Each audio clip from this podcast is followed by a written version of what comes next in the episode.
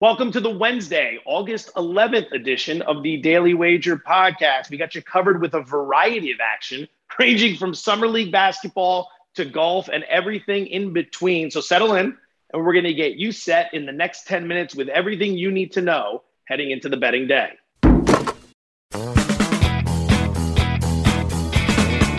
All right, boys and girls, welcome back to the Daily Wager podcast presented by DraftKings. America's top rated daily fantasy app. Alongside Tyler Fulghum, I'm Joe Fortenbaugh.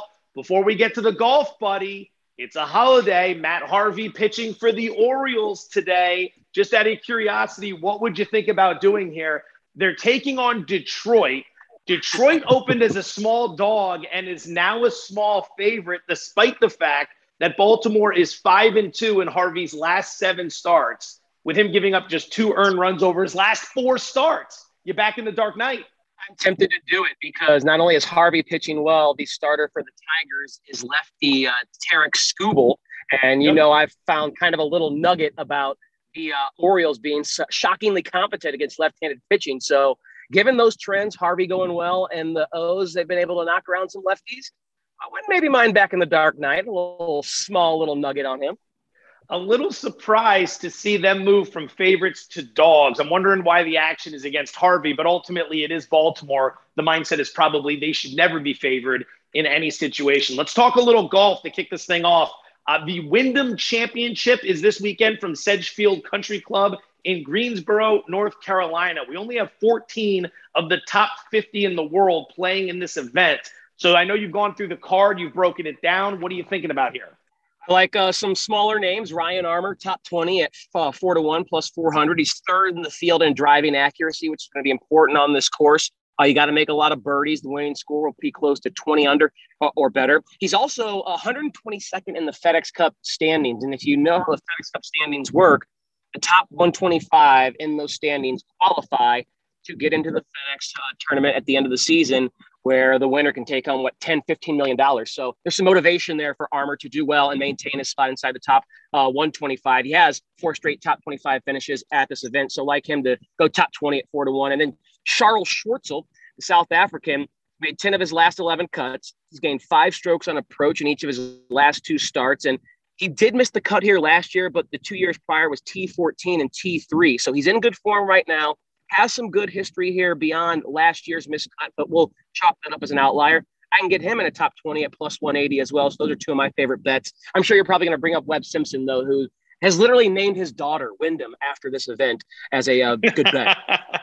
Everywhere you look, he's the favorite. Everywhere you look, everyone's betting on him. They love him. This is his course. I got nothing. I got nothing on him. I got nothing against him. It's so popular. We know how that goes. I, I think back to the two Masters ago when DeChambeau was just such a heavy favorite and he ended up bombing out. So I'm going to make two plays. One is to win. Sungjae Im is 30 to 1 in this event, has played here twice, finished ninth and sixth, all right, with a scoring average of 66. So knows the course well, tied for eighth at the Rocket Mortgage in early July. Now, he has been really busy. He's been playing like every week. He was at the Olympics two weeks ago, and then he came back and he finished 46 last week I think the jet lag is gone at 30 to 1 for someone who's played so well on this course. Only twice. Has never played this course and been awful. I'm going to take that shot. I'm also going to look at a four round matchup play. Give me Brant Snedeker minus 110 over Tommy Fleetwood. Snedeker won here in 2018 when in the opening round he bogeyed the first hole and then shot 59 for the round. He loves this place. Six career top tens in this event.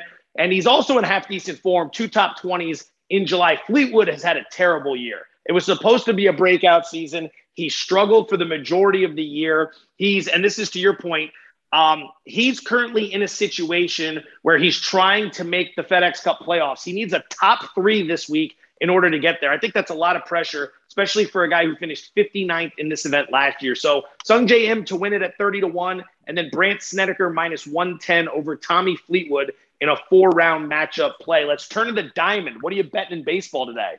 Uh, there's a lot of big, big favorites.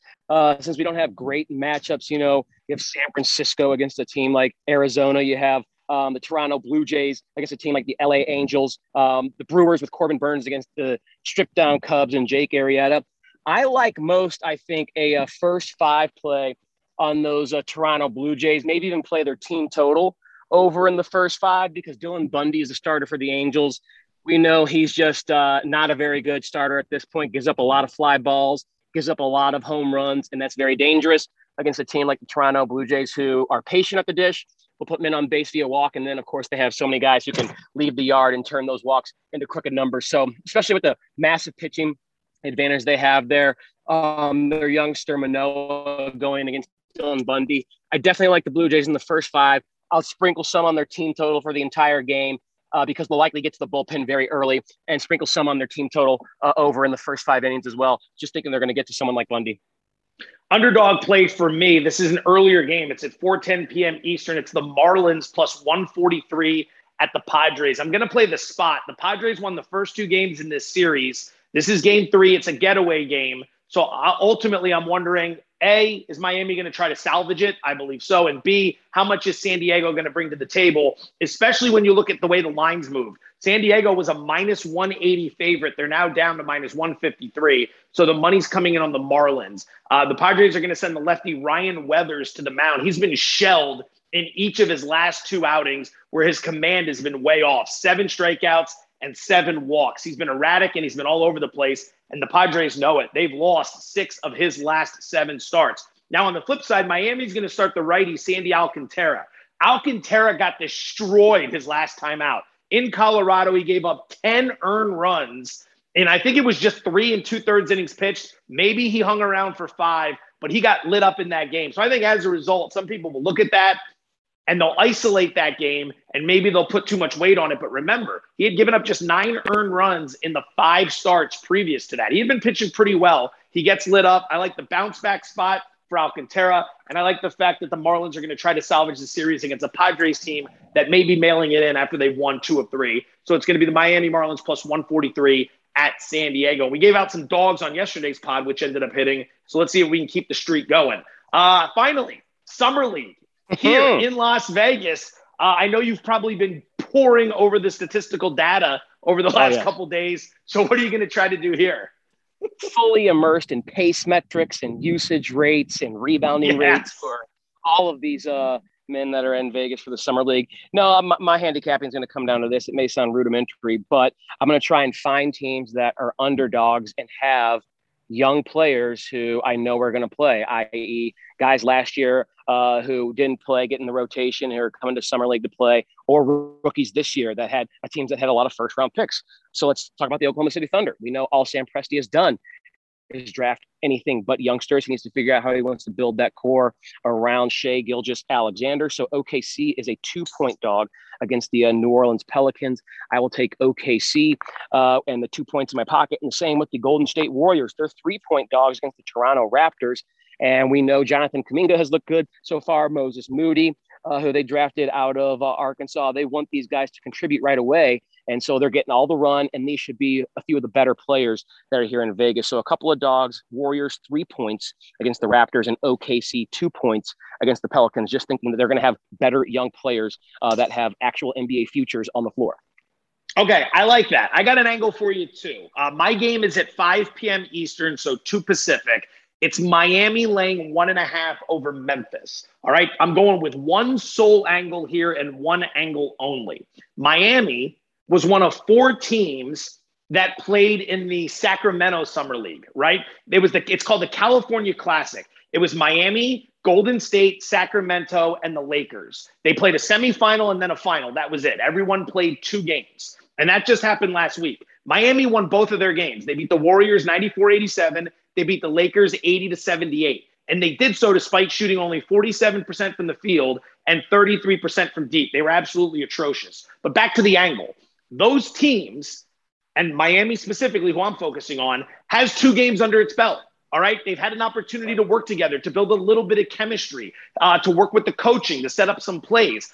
I think that experience is going to be invaluable coming down to Vegas and taking on a Memphis team that doesn't have a single game under its belt right now. That's the angle I'm playing. We see a lot of people looking at maybe the Steelers and the Cowboys because they have that one preseason game under their belt. That's what I'm playing here. Those four teams Miami, the Warriors, who you like, Sacramento, and the Lakers all played two games last week, and now they're coming down to Vegas with at least a little experience. And I think that's going to be the difference. So I'll take the Heat minus one and a half over the Grizzlies. And look at that. Before you know it, it's a wrap. That's it for today. 10 minutes of the bets you needed, as promised. If you get the opportunity, subscribe, rate, review. You know the shtick by now. We appreciate it. Have a great day. Thank you very much. Best of luck tonight. We'll see you back here tomorrow morning.